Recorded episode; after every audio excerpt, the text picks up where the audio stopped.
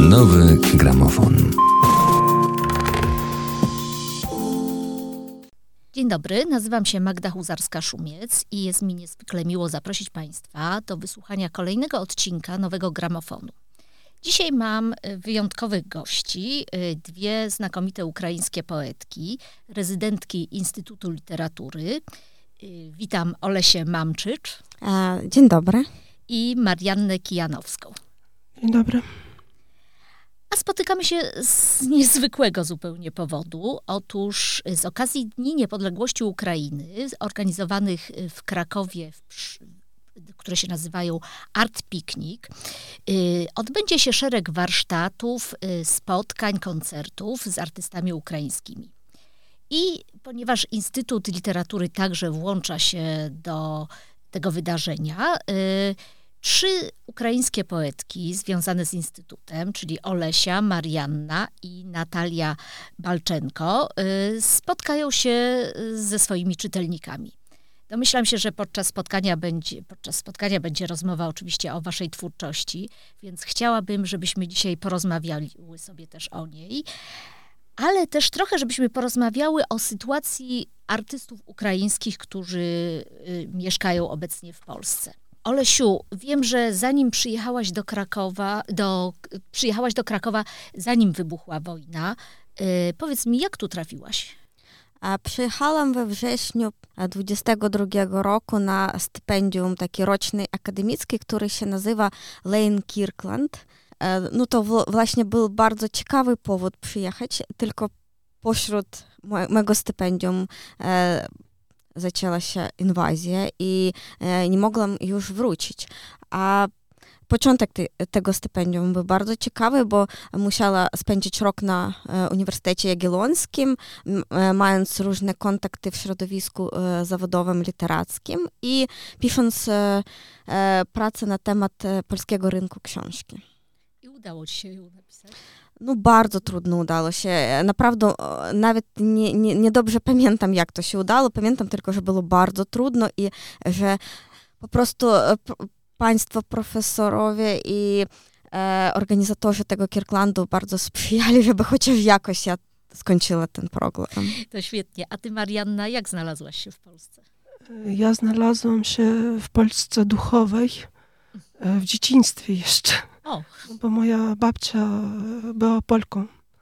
I właśnie, dorastałam na piosenkach polskich, na bajkach Marii Konopnickiej, chociaż w domu nie mówiono po polsku. Drugi, drugi etap. Już fizycznie, jak przyjechałam. Drugi, nie, nie jeszcze wyszłam za męża polonistę. A, rozumiem. I, I zostałam redaktorką niektórych jego przekładów, w tym Stanisława Lema. A później dostałam się na stypendium ministra kultury polskiej w 2003 roku. I to był mi, mój pierwszy pobyt dłuższy w Polsce. I właśnie dopiero wtedy zaczęłam mówić po polsku. Przedtem nie mówiłam po polsku w ogóle. No świetnie to robisz. A teraz jak długo jesteś w Polsce? Ja dopiero przyjechałam parę tygodni temu bo przedtem byłam w Berlinie na stypendium twórczym i naukowym i przyjechałam do Krakowa dopiero 16 lipca. A to rzeczywiście niedługo jeszcze jesteś. E, powiedzcie mi, bo obydwie jesteście uznanymi poetkami, nagradzanymi, wydawanymi.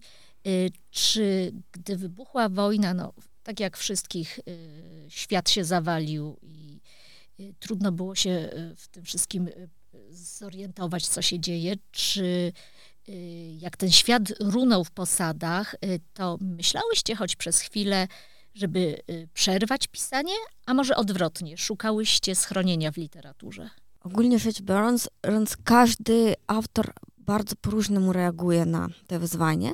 Ja znam e, koleżanek, kolegów, które po prostu nie mogli pisać. I znam tych, które pisali, pisali, pisali. Ja jakiś czas e, nie mogła pisać. Może trzy, pierwszych 3, 4, 5 miesięcy. A potem wróciła do mnie twórczość i ja piszę, jakby mam dwa bieguny mojej twórczości. Jedna to poezja, tłumaczenia takie w cudzysłowie dorosłe, a inne to książki dla dzieci. I z początkiem tej wojny na szerokiej skali ja po prostu absolutnie nie mogę pisać dla dzieci, ale piszę dużo poezji dorosłej. A czy zauważyłaś, że twoja twórczość się jakoś zmieniła pod wpływem wojny? No ta zmiana dla mnie jest ważna, bo książki dla dzieci też są ważną częścią mojej identyczności. Ja nie mogę pisać teraz z żartem. Piszę coś bardziej dramatycznego, bardziej e, hermetycznego, ale właśnie ta poezja pomaga mi przetrwać. Dla mnie to jest taki też rodzaj terapii. Zupełnie inaczej tak naprawdę, bo tak jestem w swoim środowisku znana od lat jako grafoman, bo uprawiam takie wierszyki akrostych, akro, akrowiersz. Akrostych. Akrostych. I, I właśnie bardzo dużo pis, piszę normalnie. A jak zaczęła się ta wielka wojna, to zaczęłam pisać dzień, dziennik. Nie dałam rady. Nie mogłam pisać wierszy. Za cały rok, za pierwszy rok tej wielkiej wojny napisałam tylko 16 wierszy ale cały ten czas myślałam jakby nad książką, bo chodziło mi o tym, żeby wymyślić cały język nowy, którym wcześniej nie pisałam nigdy. Mhm. I napisałam e, jakby rok myśląc o książce, napisałam ją od e, lutego e, do połowy maja. Już jest, już jest wydana w Ukrainie. Jaki nosi tytuł? Блискавка зустрічає воду і вітер. Piorun spotyka wodę i wiatr. To trudno opowiadać o wierszach. No wiem. Chodziło mi o to, że pamiętałam słynny esej Hanny Arendt, napisany na początku lat 60 właśnie wtedy wybuchła pierwsza faza wojny we Wietnamie i ona z doświadczeniem II wojny światowej, ona nagle okazała się jakby wojna jako spektakl. Mhm. Czyli, jako przedstawienie. Tak? Jako przedstawienie właśnie i ona w tym eseju rozmyśla o tym, czy ona jest świadkiem tej wojny. I w jakim stopniu człowiek, który ogląda. I przecież ona jako osoba pochodzenia żydowskiego z doświadczeniem emocjonalnym Holokaustu, jak ona przeżywa tą wojnę, patrząc z perspektywy wojny, która minęła. I to dla mnie była bardzo ważna taka e, kwestia dla, dla mnie, e, bo e, przecież osoba nawet mieszkająca w Ukrainie też jakby patrzy na wojnę przez ekran, tak lub owok. Czyli nie każdy doświadczy właśnie tych na, najgorszych rzeczy, które, którzy stają się na wojnie. Ja właśnie z tym, że pisałam tę książkę będąc poza Ukrainą, ale wtedy chorowałam bardzo ciężko i byłam zamknięta w pokoju. Po prostu nie wstawałam z łóżka. I dla mnie to też była kwestia tego, czy mój pokój w Berlinie różni się od mojego pokoju w Lwowie. Też by nie wychodziłam na zewnątrz, też by e, śledziłam Z tej za... perspektywy też oglądałabyś tę wojnę. Tak, właśnie to i, i, i, i ja e, i nie chciałam właśnie, ale chciałam e, okazać szacunek jakby temu zróżnicowanemu doświadczeniu, czyli e, zakwestionowałam swoją pozycję świadka, czy jestem świadkiem. I zdałam sobie sprawę, że muszę użyć e, języka mitologicznego, e, czyli e, tylko, tylko mit e, pozwala jednocześnie jakby być e, w środku czasu i zewnątrz czasu w środku przestrzeni i zewnątrz e, tej przestrzeni.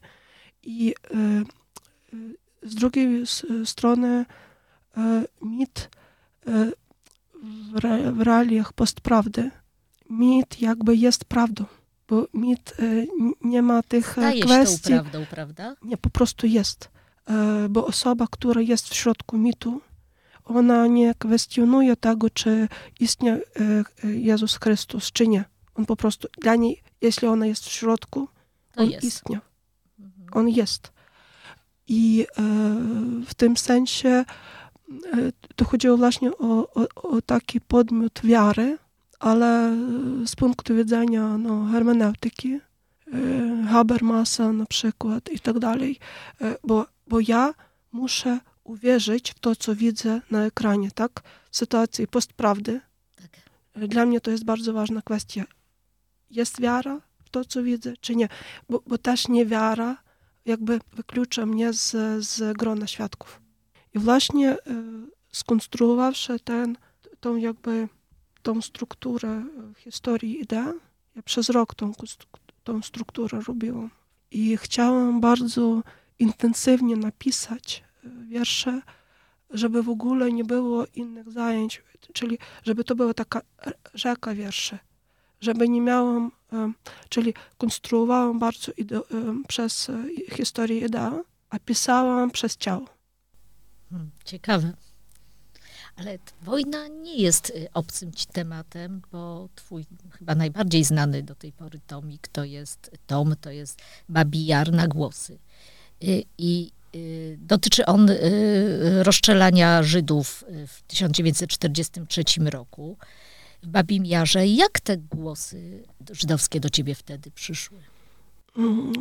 Oni przyszli, przyszły do mnie z, z mojej działalności, bo od, od 2014 roku do końca 2016 miałam 11 wyjazdów z ukraińskimi wolontariuszami bezpośrednio w strefę, w szarą strefę blisko wojny. Nawet mam patrona, bo snajper strzelał nade mną i wyciągnęłam ten patron z drzewa. Patron to jest? Kula. Kula, po prostu kula. Mhm. I, I, rozumiem, że nie chciał mnie zabić, bo gdyby chciał, to po prostu nie celowałby nad głową. Czyli byłem bardzo blisko i wiedziałam jeszcze w 14 roku, w 15 roku, wiedziałam groby w osiedlach, czyli bo na przykład podwórko z drzewami, z trawą były zaminowane, więc ktoś nie mógł pochować rodzeństwo czy, czy kogoś z rodziny na cmentarzu i po prostu pochował pod, pod budynkiem, pod, pod blokiem po prostu. Po prostu przy wejściu do klatki schodowej. I ja te rzeczy widziałam nie, nie jako pojedyncze coś, a jako system. Po prostu przecież w 16 roku to już dwa lata to, to działało i było coś takiego, co mnie na przykład przeraziło, bo byłam blisko stanicy luhańskiej w miasteczkach wyzwolonych przez ukraińską armię i tam były dzieci, które spędziły w swoich domach, ale w schroniskach, czyli w podwalach, gdzieś tam pół roku i więcej. Właśnie jak, jak przyjechałam tam, to dopiero pierwsze półtora miesiąca były jakby w szkole. I zobaczyłam, że po prostu nie rozuczyły się biegać, bo cały czas istniały, jakby jak, jak człowiek po operacji uczy się chodzić, tak. po prostu dzieci od, odzwyczaiły się biegać. biegać od tych gier ruchliwych. I to, to, to od tak normalnych dziecięcych zabaw się odzwyczaiły. Tak. To, to, to tak naprawdę, jeśli ty na to patrzysz świeżym okiem, to przeraża. I, i takie, takie drobiazgi po prostu. I, I to przełożyłaś? Nie, i to był, i to, i to wszystko, to, to, to co widziałam, no nie doświadczyłam, ale widziałam jakby post factum, to, mnie, to na mnie wywarło ogromny wpływ i zaczęłam pisać książkę o wojnie właśnie, która trwała od 14 roku w Ukrainie i moim tematem właśnie były zwłaszcza dzieci, chociaż nie tylko. I zaczęłam jednocześnie pisać książki opowiadań o dzieciach właśnie w Doneckiej, Luhanskiej oblastiach. I nagle okazało się, że ludzie czytający te wiersze odbierają to jako wiersze o Holokauście. Bo jakby nie, nie, zdawali sobie sprawy, że ta wojna, która już trwa w Ukrainie, że ona już jest taka duża wojna. Bo jakby mówi się teraz, że teraz dopiero zaczęła się duża wojna. Ja wiedziałam jakby skrawki tej ogromnej wojny jeszcze w 14-15 roku. I jeszcze jedno zdanie tylko powiem. I właśnie dawałam wywiad w 15 roku e, dziennikarce Jelenie Fanajlowej, Radio Swoboda rosyjskie. I powiedziałam wtedy, jeszcze wtedy, czyli przed Timothy Snyderem, że ta wojna ma niektóre właściwości ludobójstwa.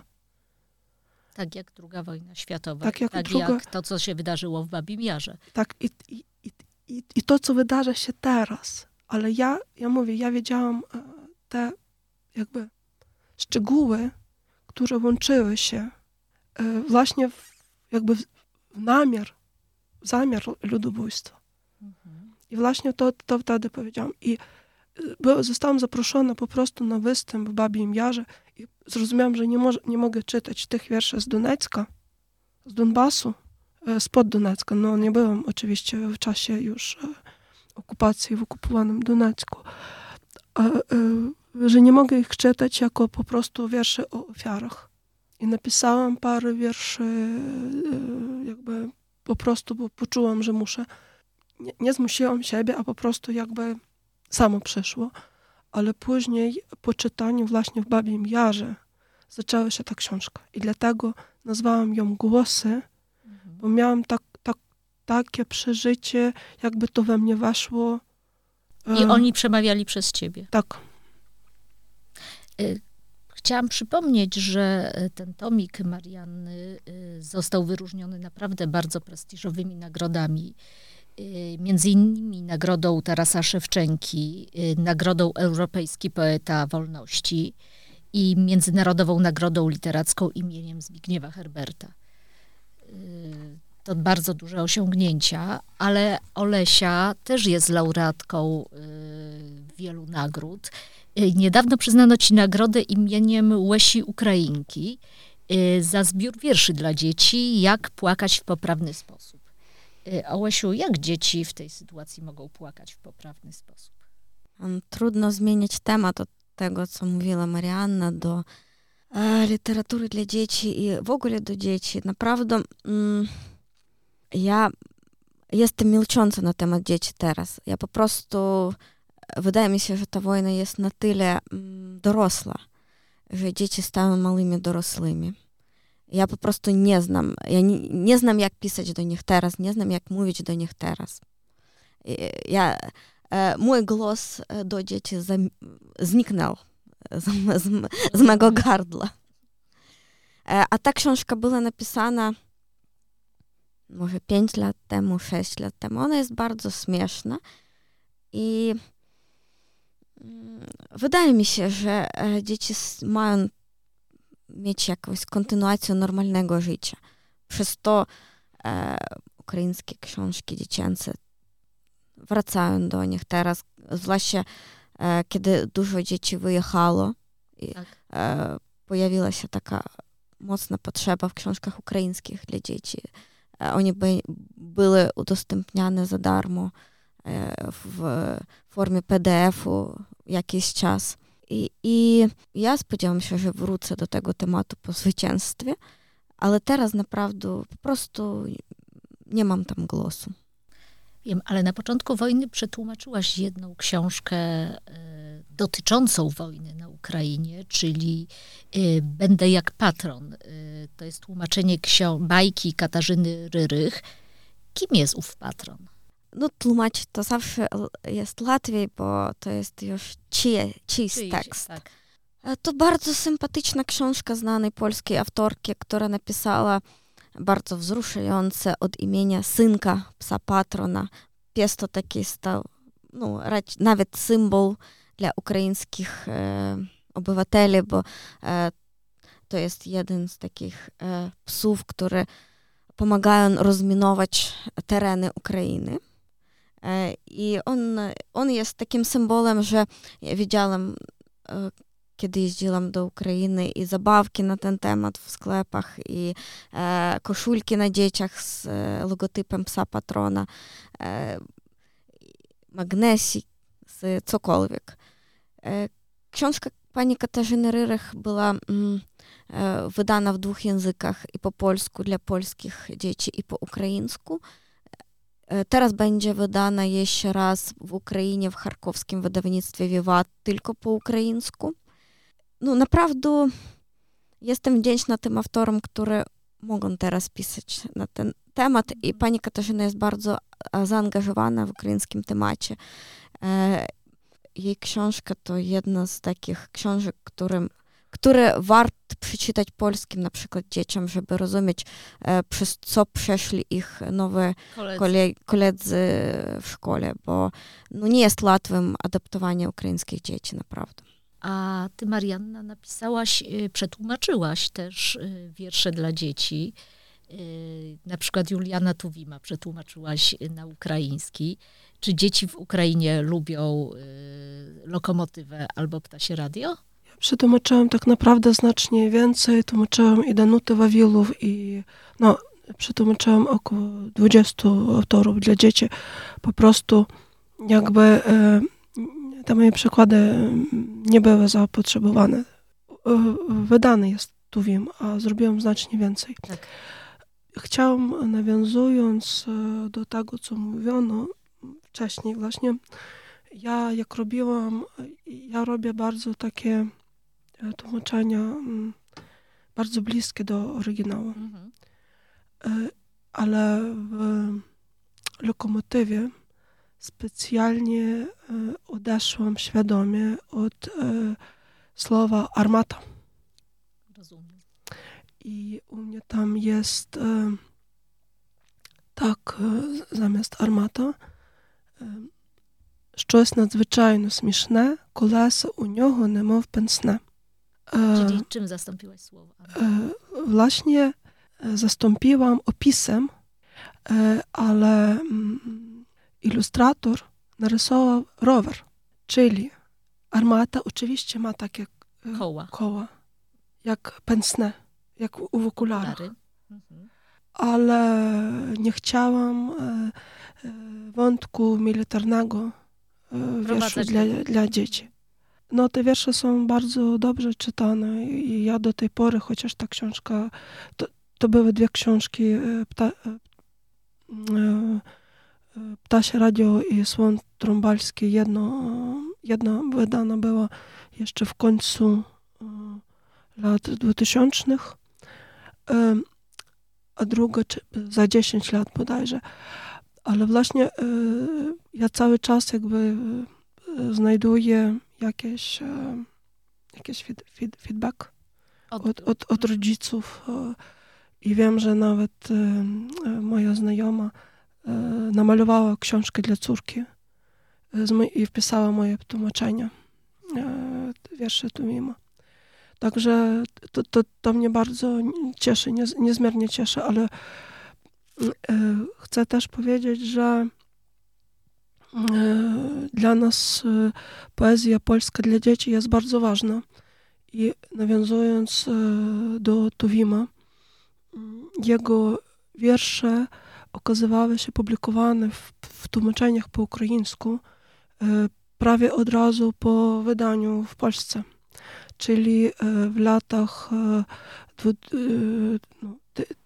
1920 i 30 w prasie ukraińskiej, w periodykach od razu znajdowały się te przykłady. I właśnie myślę, że te wierszyki, a przecież świat wtedy był też po wojnie. Właśnie te wierszyki są bardzo ważne jako, jako struktura takiego świata, który nie, przy, nie znika, nie przemija. Czyli mama zawsze przeczyta wiersz jutro, wieczorem. I będzie to jutro. I, I, będzie to jutro, tak. I to jest jakby taka bardzo ważna rzecz. Ja y, zastanawiałam się, czy teraz, gdyby tłumaczyłam ten wiersz Lokomotywę, czy zastąpiłabym armatę znów. Mhm. Zdecydowałam, że też zastąpiłam. Tak, bo te wiersze przynoszą dzieciom ukojenie, prawda? Mhm. Mimo całej tej sytuacji.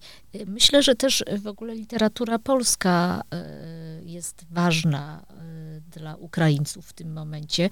Świadczy o tym choćby sukces portalu Posestry, którego redaktorką jest Olesia, czy, który jest wydawany przez Instytut Literatury.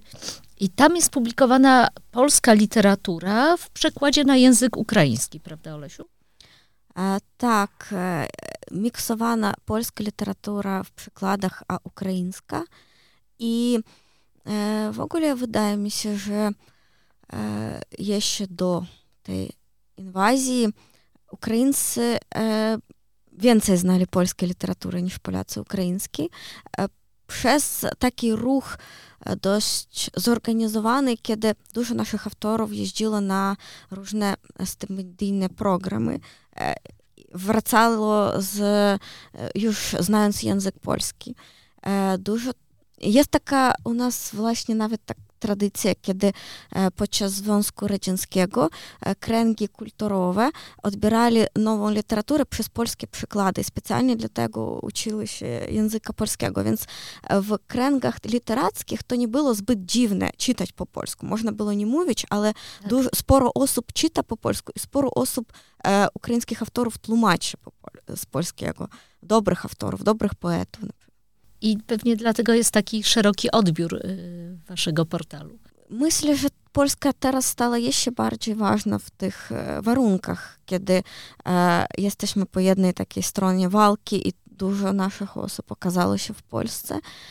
I e, jakaś część osób, które przed tym czytali rosyjską literaturę, stracili do niej smak i chcą e, znać, a co było z innej strony naszej granicy na zachód. To jest taki bardzo naturalny interes teraz do, mhm. e, do polskiej kultury.